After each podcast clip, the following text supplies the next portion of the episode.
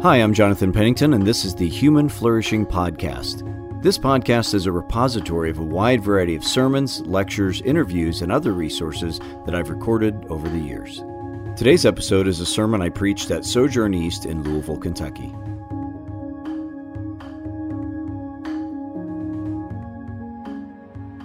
And our scripture this morning comes from 2 Corinthians 7 5 through 11. So if you're able, would you please join me in standing for the reading of God's word? For when we came into Macedonia, we had no rest, but we were harassed at every turn, conflicts on the outside, fears within.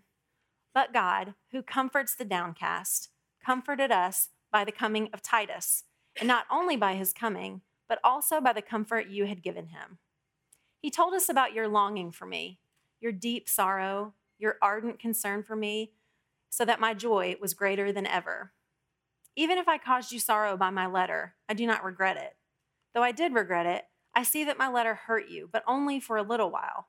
Yet now I am happy, not because you were made sorrow, sorry, but because your sorrow led you to repentance. For you became sorrowful as God intended and so we're not harmed in any way by us. Godly sorrow brings repentance that leads to salvation and leaves no regret, but worldly sorrow brings death. See what this godly sorrow has produced in you what earnestness, what eagerness to clear yourselves, what indignation, what alarm, what longing, what concern, what readiness to see justice done. At every point, you have proved yourselves to be innocent in this matter. This is the word of the Lord. You may be seated. Thank you. Hey, good morning, friends. Good to see you. Uh, as many of you know, uh, five weeks ago, I stood behind this pulpit and preached from 2 Corinthians chapter 4. And then just a few days later, we found out that my wife had a large brain tumor. And it's been quite a journey since then. And I just wanted to, as we begin today, just thank you so much uh, for your love and support. I do not know how we would have made it through these very dark days, and just ask you to continue to pray. Uh, we have a long road of uh, recovery ahead of us, and we're praying for God to really show up and, and restore her to health. So I really appreciate that. Um, but before we open God's word and see what He has to say to us today, let me just pray uh, for us once more. Thank you, our Heavenly Father, that even though we are dust and will return to dust, that you love us and that we are fearfully and wonderfully made, that you have breathed life into all of your creatures. And then those of us who know you, you have breathed the power of your own spirit residing in us and opening our eyes and changing us and teaching us and shaping us and forming us. And so I pray that you would do another layer, another deepening work by the power of the Spirit in us today. And we pray these things in Jesus' powerful name. Amen. So, to begin today, I would like to ask you to do something a little uncomfortable, and that is I'd like you to be honest with yourself and think of a time when you know you did something wrong. Just an honest time when you know you did something wrong. Maybe it was something big. Maybe what came to mind for you is some major blow up. Maybe you got busted for, or, you know, in some sense got caught, or maybe no one knew even and you're still aware of it. Maybe it's something small. Maybe it was on the way to church today. Maybe it was a harsh word or something, whether it's big or small or anywhere in between, I want you to be honest with yourself and just try to think of a time you've done something wrong. You knew you did something wrong. And let me ask you two questions about it. First, what, if you could think about what were your emotions? What did you feel when you did something wrong? Maybe embarrassment, maybe anger if somebody else was pointing it out to you, maybe a desire just to, to hide, maybe shame, maybe guilt now, let me ask another question then, and that is what did you do with those emotions? And, and also, what did you do in that moment when you became aware that you knew you did something wrong? Did you run away? Did you blame shift? Did you hide? Did you decide to work harder? What did you do? Again, maybe you got angry at someone who pointed out to you. The reason I ask is this is because this is really, really important to pay attention to because we all do a lot of wrong things all the time, big things and small things. And how we respond in those moments shapes our very person and our destiny. I mean, what is our life really? Who are we really? If not a series of tiny choices that become habits, that become postures, that become our destiny. You see, every moment to be a living creature means every moment you are changing. We are becoming something. We're becoming towards life or we're becoming towards death at every moment. And those choices of what we make, especially in those crucial moments when we come to see ourselves clearly and what we do with that, shape who we become very much. I was thinking about this this week and was reminded of the great uh, novel by Victor Hugo, Les Mis, that many of us seen in a musical form which is really, among other great things going on in there, a picture of the development of two different people and as they become. One, Jean Valjean, who's this criminal, he's been in prison 19 years. He finally gets out, he breaks parole. He's going down a bad path again when he steals from this bishop, who then shows him incredible mercy and forgives him and really sets him up for life. And he repents. He lives a life dedicated to God and towards helping others and doing good, including, as you probably know, is if you know the story, his adopted daughter Cosette. Then the other main character, Javert, who is opposed to him and is a lawman and seeks the whole story to find him and capture him, whose only value is justice and no sense of mercy. When he comes to see himself clearly, in the moment that Jean Valjean shows him mercy, he can't handle it and ends his own life. This is such a powerful story of the development and the choices, large and small, that happen as we see ourselves clearly and what we do with them. I want you to keep that in mind as we turn to our text from Second Corinthians today. If you've been here a while, you know we've been preaching through this powerful letter that we call Second Corinthians. If not, we're if your first day here, we're glad you're here. And what's happening in chapter seven is that Paul picks back up on the story that he was telling back in chapters one and two. He had kind of a discursus for a little while uh, in chapters three, four, five, and six. And now he's coming back and picks up the story here of what he had started to tell in chapters one and two. And if you know anything about this, as I say, Paul, Titus, and the Corinthian mess, the relationship of Paul and his disciple Titus to this church, this young, zealous church in the Greek city of Corinth, it was a mess. It was full of conflict. It was full of disagreements. It was full of misunderstandings and sinning against, that is, on the part of the Corinthian church towards the Apostle Paul. So let's pick it up here again in chapter 7, verses 5. We'll put it on the screen, but if you have a Bible, you can look along with me or in the bulletin as well. Paul says, For when we came into Macedonia, we had no rest. We are harassed at every turn, conflicts on the outside, so persecutions, and fears within, anxiety he had. But God, who comforts the downcast, comforted us by the coming of Titus, who is one of Paul's disciples, and not only by his coming, but also by the comfort you had given him. He told us about your longing for me, your deep sorrow, your ardent concern for me, so that my joy was greater than ever. Even if I caused you sorrow by my letter, I do not regret it. Though I did regret it, I see that my letter hurt you, but only for a little while. You see, if you can recall, and I talked about this in some previous weeks, Paul had a, a, very deep relationship with these, this young church in Corinth. He had lived there among them for some time. Then he had moved away to do missions and, and ministry in other places. And he started to hear these reports from various people in the church and some of his own disciples that there were a bunch of messes in the church. There's a lot of sexual immorality, people suing each other. There was just a lot of conflict. There's some overzealousness with some of the spiritual gifts, all these kind of things. So he wrote them a bunch of letters, at least four that we know of we only have two of those, and two of those letters we call First and Second Corinthians. And what had happened in this particular situation is, in the midst of him being away and writing these letters with them, some people from within the church or from out the church came in and started to say, you know what? The Apostle Paul's not really that good of a guy. We don't believe his opinion. He was a little too harsh with you guys. You don't have to worry about this. And they started to turn against him. And so Paul went there to try to kind of restore the relationship. And the result was He got completely rejected and humiliated by these people that he had given his life to.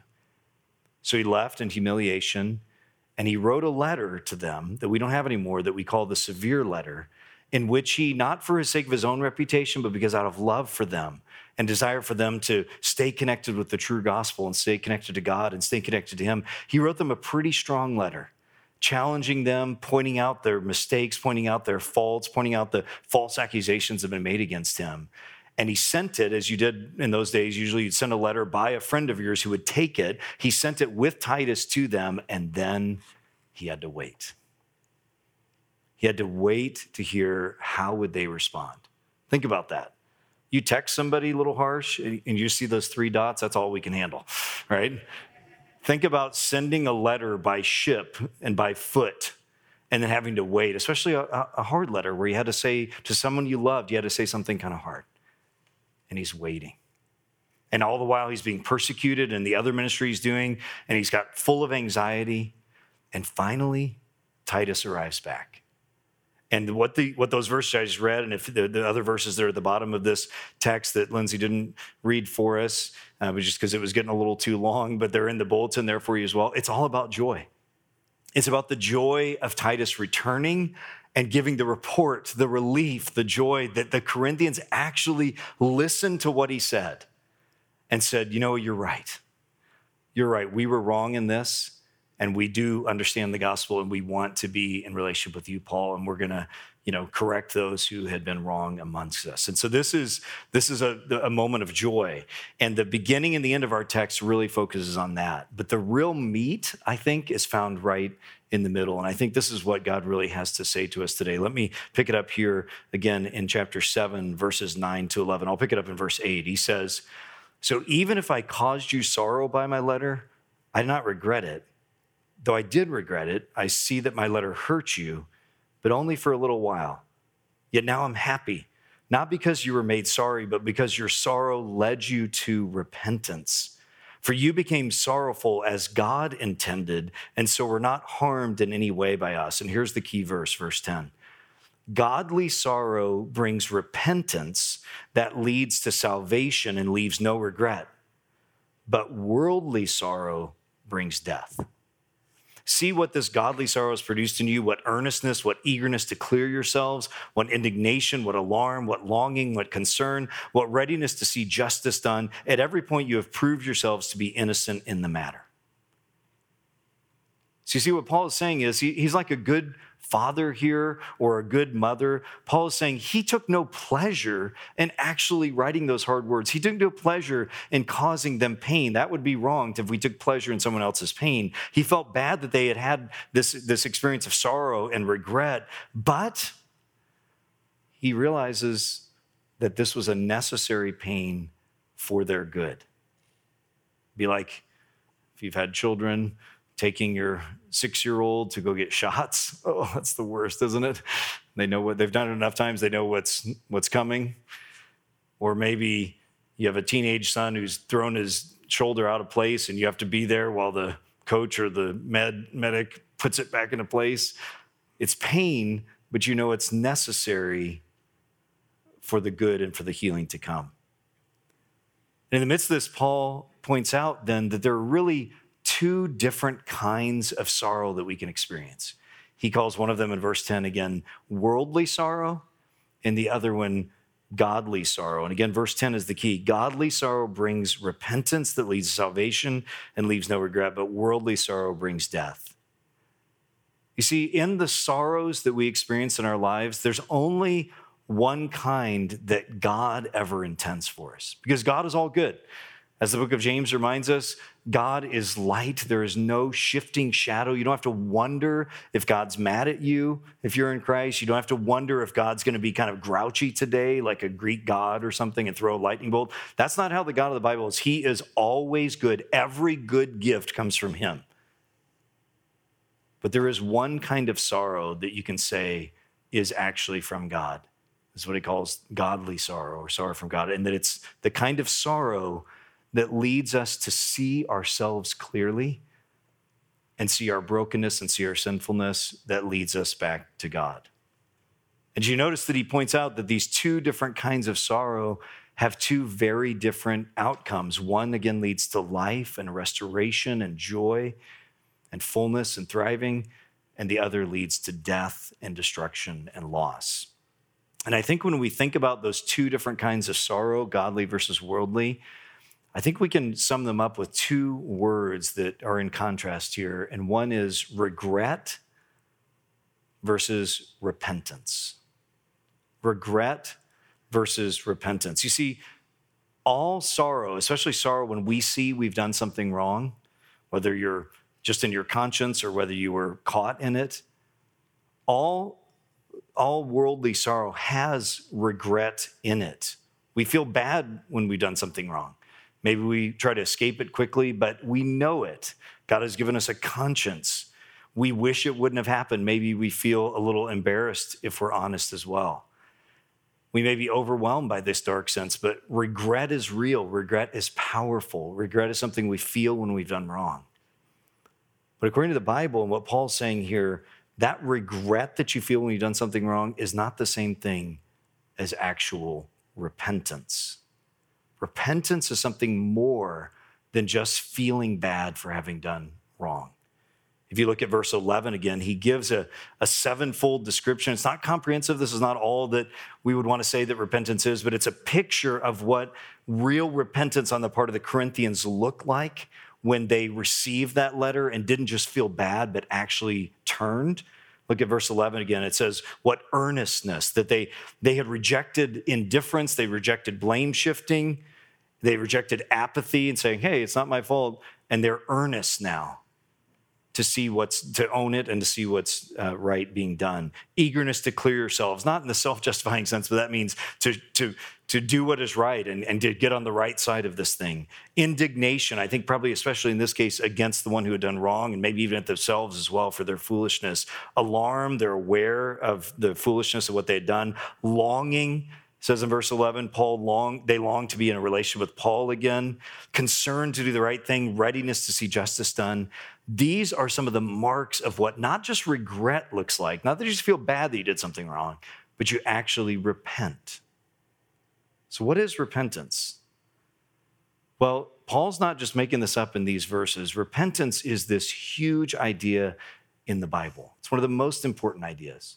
What is repentance? Well, repentance, if you can think about it from some of the places it appears in the Old Testament, the Old Testament prophets regularly call people to repent. That is, to return to God, to stop worshiping idols, to stop trusting in other in idols or in other gods, and to instead tr- return to the true God. Or when you turn to the New Testament, it is the message of Jesus. Matthew chapter 3, first book of the New Testament, John the Baptist preaches, repent, same word, because the kingdom of God is coming from heaven to earth. Matthew chapter 4, Jesus, when he stands up to begin his ministry, he says the exact same thing repent, for the kingdom of heaven is at hand. It is a call to turn, to return. Now, it's a big word that we use a lot, but I, I do wonder if we don't always understand what it means, because I know in times past, when I've thought about the word repentance, there's a couple associations that come to mind for me. One is when we were in college, we spent our spring breaks with uh, Campus Crusade for Christ. It was called back in those days, sharing our faith on Daytona Beach uh, during the spring break time. And I so remember that there was always this guy, this haggard looking guy, who would walk down the beach carrying this big cross and basically yelling at people Immodest, you're a sinner, you're going to hell and the message was repent. And so I, those early associations in my mind was that must be what repent means, is kind of condemning people. And I also think of maybe like a sandwich board person, you know, maybe standing on the streets of New York or saying, the end is near or something, repent, or maybe a New Yorker cartoon. You can imagine, you know, a sandwich board person, repent. And while it is true that there's a call to repentance, that's not what repentance means. Repentance is not a message of condemnation Repentance is an invitation to turn, an invitation to adopt a new way of understanding yourself and a new way of understanding God. Repentance is an invitation to turn from inhabiting the world in one way with its habits and its love and its actions, its beliefs, to a different way Repentance is turning from self, which when you have regret, you're still really just, that can just be focused on yourself, and actually turning to God. Not just in heart, but in actions, as we saw with the Corinthians. They want to do what is right and they seek to make things right. This is what repentance is. When you look throughout the Bible and human history, we see so many great examples of repentance. You can think again of the people of Israel who often needed to be called back to, to put away their idols and seek God again.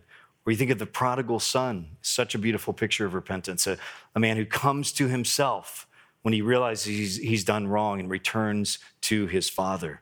You think of Zacchaeus, the wee little man, right? I guess not that small, but the, the wee little man who, from the, the book of Luke, is this notorious, basically runs a tax cartel, and he's robbing his own people, his own Jewish people, and he sees Jesus.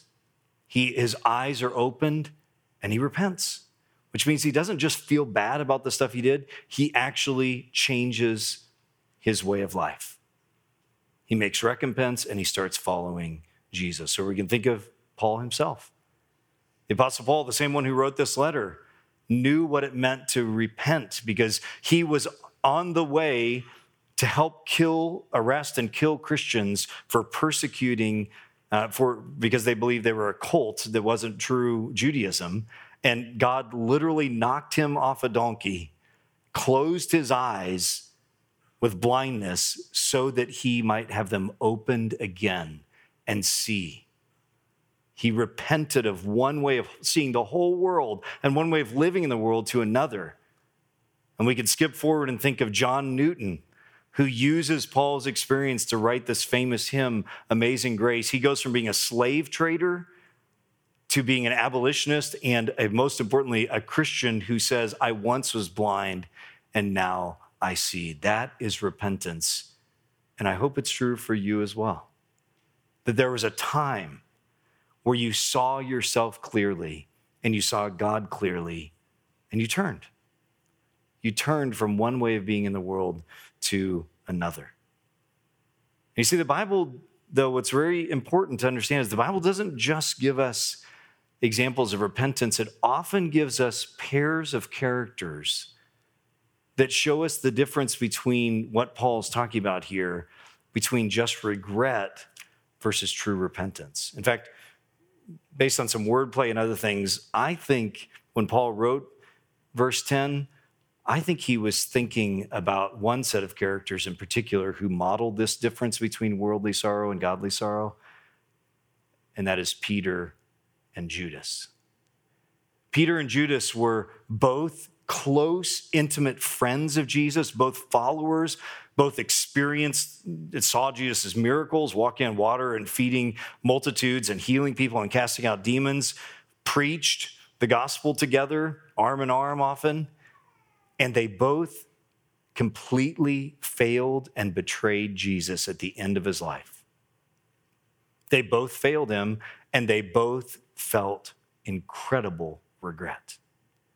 I remember many years ago, I don't know if they still do this, but Southeast Christian here in town used to have these big Easter pageants. And I remember many, 15 years ago or so, going to one of them. It was very powerful, artistically done. The whole stage was dark at this moment in the, in the Passion story. And you had Peter on one side of the stage and Judas on the other with just a spotlight on each of them. And they're singing a duet and they're singing the exact same words What have I done? I've always thought that was a great picture of these two men who's the way the Gospels tell the story are clearly put in parallel. They both close friends of Jesus. They both completely fail him at the end, yet their destinies are entirely different. Peter ends up becoming the leader of the church, this amazing preacher, the one who preached at Pentecost, and Judas goes to destruction at his own hand. What is the difference between these two men who experienced incredible regret for the wrong they had done. What's the difference? They both had sorrow. But in the case of Peter, he repented. He saw himself, and instead of just being self consumed with regret and worldly sorrow, he turned to God, confessed his sin, and acknowledged that this was true of him and found grace. That's the difference. It wasn't the sorrow, It wasn't the action of, the, of doing wrong, it was the repentance, it was the turning. It wasn't a bunch of works that Peter did to earn his favor back, it was the turn. It was the turn toward God and finding his forgiveness. When I also think of Peter and Judas, I can't help but think also of the same kind of pairing of characters from the Old Testament, and that is the, the first and second kings of Israel, King Saul and then King David. Again, both great warriors, both handsome, both great leaders, both um, used by God, called by God, anointed by God, and both men who failed miserably and deeply. Each of them sinned as leaders and sinned as persons personally. And between the two of them, you've probably heard me say here before, I think David's sins were far worse in terms of the damage of them. Committing adultery, forced adultery, honestly, with another man's wife, and then having her husband killed. Yet their destinies are forever different. Saul becomes a disgraced king, and David becomes the greatest king of Israel, in whom Jesus is the line, the son of David. What's the difference between these two men who had incredible regret over what they did? The difference is repentance. Their sorrow was not just turned inward, but their sorrow was turned upward to God. And David, you can read Psalm 51 is one of the places he talks about this, but I wanted to put before you a few of the words he says from Psalm 32 when he describes what he experienced in repentance. He says, Blessed is the one whose transgressions are forgiven, whose sins are covered. Blessed is the one whose sin the Lord does not count against them, in whose spirit is no deceit. And here's what he described before he repented. You've known this feeling too. When I kept silent, about my sin. My bones wasted away through my groaning all day long. For day and night your hand was heavy on me. My strength was sapped as in the heat of summer. And then, friends, here's the moment. Then I acknowledged my sin to you and did not cover up my iniquity, didn't self justify, didn't blame shift. And I said simply, I will confess my transgressions to the Lord and you forgave the guilt of my sin. Friends, that's beautiful. That is the picture of the difference between just worldly sorrow and the kind of godly sorrow that leads to life. I appreciate the way one author makes the difference, makes the observation of the difference between our tendency to maybe just sometimes admit sins versus really confess them. Often we often just admit a problem, something we know we've wrong, we've done wrong about, we know it's not right, but that's not quite the same thing as actually confessing it. When we admit sin, we can actually kind of remove our real and deep and personal connection to it. And we have often maybe just ask others to understand it. But when we confess our sin, we actually own it. Rosaria Butterfield writes Christians who indulge the habit of admitting rather than confessing sin over time tend not to see their sin as sin at all. It just seems like life. At first, they may hate the sin, they may truly wish to be free from it.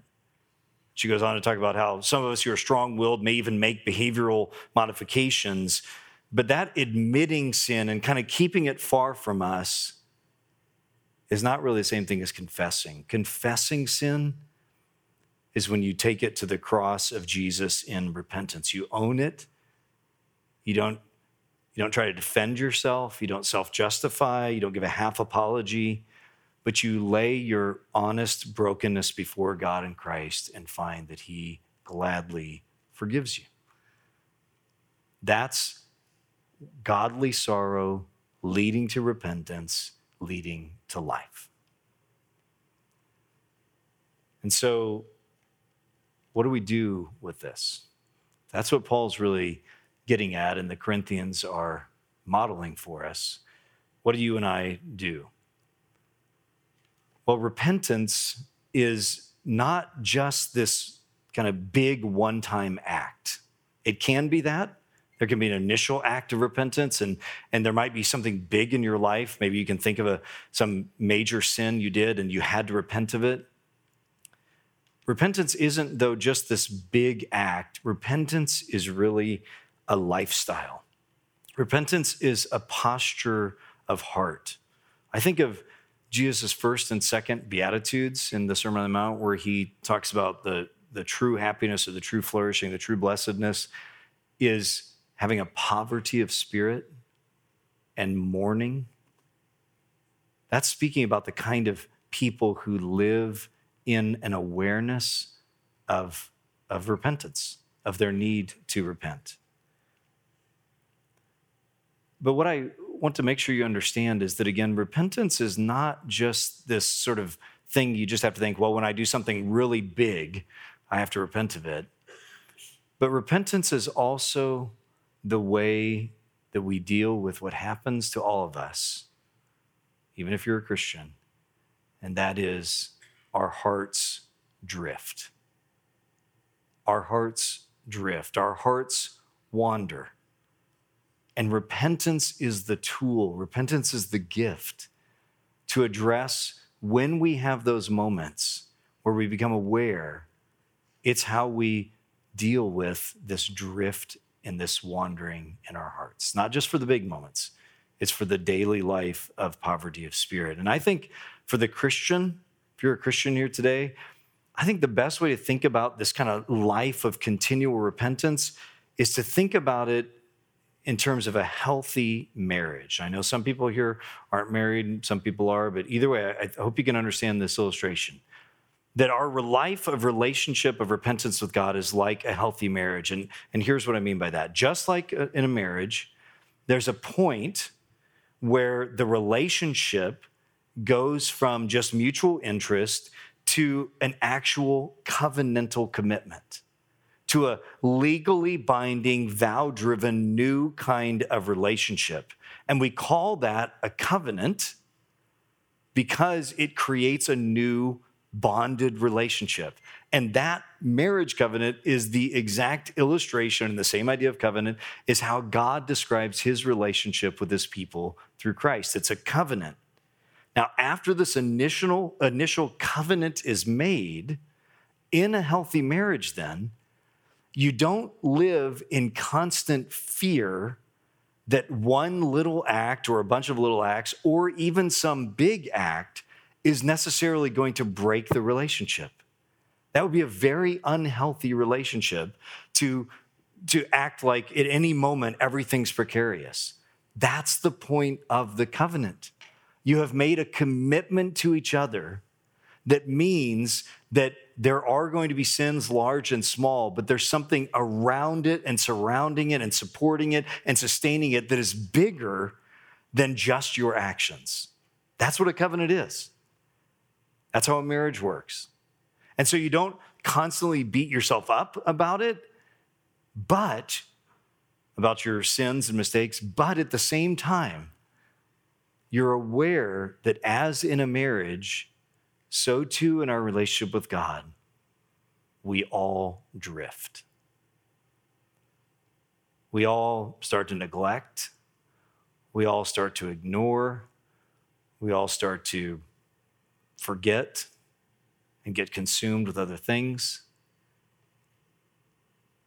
And so too in our relationship with God. And repentance is the tool, is the gift, is the invitation from God to see yourself clearly again within the covenant. We don't live in fear. If you're in Christ, you don't live in fear of God in that sense. That at any time he's just going to turn against you. You recognize you're in a relationship, but you have these moments where you wake up and realize, wow, my checkbook reveals that I really care about things of the world more than God. Or you have this moment where you realize, I am bitter in my heart towards someone and not loving them and not forgiving them. You have this moment where you realize, I am giving myself to an addiction that is going to destroy me. Maybe it's not to the stage of this big event that everybody knows about.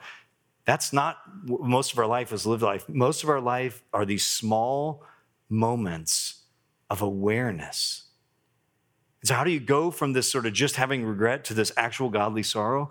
This is the work of the Holy Spirit, that you pay attention. You listen to the Spirit. You keep in step with the Spirit. You listen to your conscience when you feel convicted and you take it to the Lord. Now, there is such a thing as false guilt, and there is such a thing as an oversensitive conscience. You need to be aware of that. Just like in a marriage, if you don't understand the covenant, then if you tried to live in a marriage where at every moment, is that okay that I said that? Is that okay? Is, are you going to be mad now? That's not a healthy marriage, right? That does, that's not a good relationship. If you're constantly living in fear, that's not how you relate to God either. You don't live in this concept, oh no, did I do enough? Oh no, what if I'm? That morbid introspection is death. That's not life. And unfortunately, there are traditions of Christianity that encourage that. There are whole traditions of Christianity that basically say, you are horrible, you're a worm, you constantly need to be down on yourself. That's not what we're doing here, because that's not what the Bible teaches. Bible teaches that yes, we're broken and sinful and in need of redemption from beginning to end, but we are beautifully and wonderfully and fearfully made in God's image, filled with His Spirit, made in His image, and we're in a covenantal relationship, but there's no condemnation. Amen? There is no condemnation. Therefore, you don't live in this constant morbid introspection. You don't live that way. That's not where repentance is. You live in this posture of a, of a wife to a husband or a husband to a wife or a child to a parent in a good, perfect relationship where you know you are loved and you don't want to drift.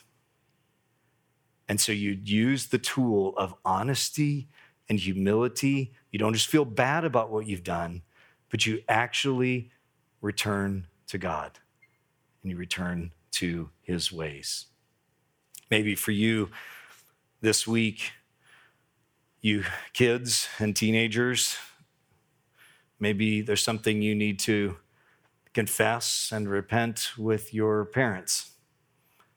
Something that they don't know about that you need to tell them. I'm not trying to call out my own kids at this moment, don't worry.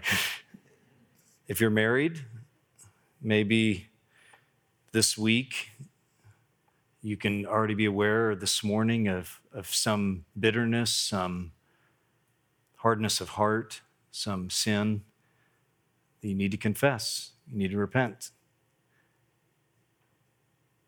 as I, many of you know, you know, we I've been with my wife these last four weeks, and the last ten days at home have been particularly difficult. And um, even though I'm there's a lot of grace, I'm sure I'm sure you all and I have some grace for myself in the difficulty of this. A few days ago, I just realized some some pretty childishness on my part, and one of the great occupational hazards of being a teacher and preacher of the Bible is that you actually have to try to do it yourself occasionally. And uh, and preparing for the sermon a few days ago, early in the morning, I realized I just had a check in my spirit that I had been really showing up with a lot of childishness on a certain issue with my wife. And so I just got on my knees and confessed it. And then I went into the room where she was in bed and got on my knees and confessed to her as well. Friends, that's where life is. There's no reason to hold on. There's no reason to self justify and defend and explain. Life is found in the humble way of just repentance, right? Say it again. Say it again. Life is found in the humble way of repentance. And and parents, maybe there's something you need to confess to your kids. Maybe you need to humble yourselves before them this week and, and confess to them and repent. Maybe again, there's someone that you in this room feel really hard hearted toward because they've really wronged you, maybe.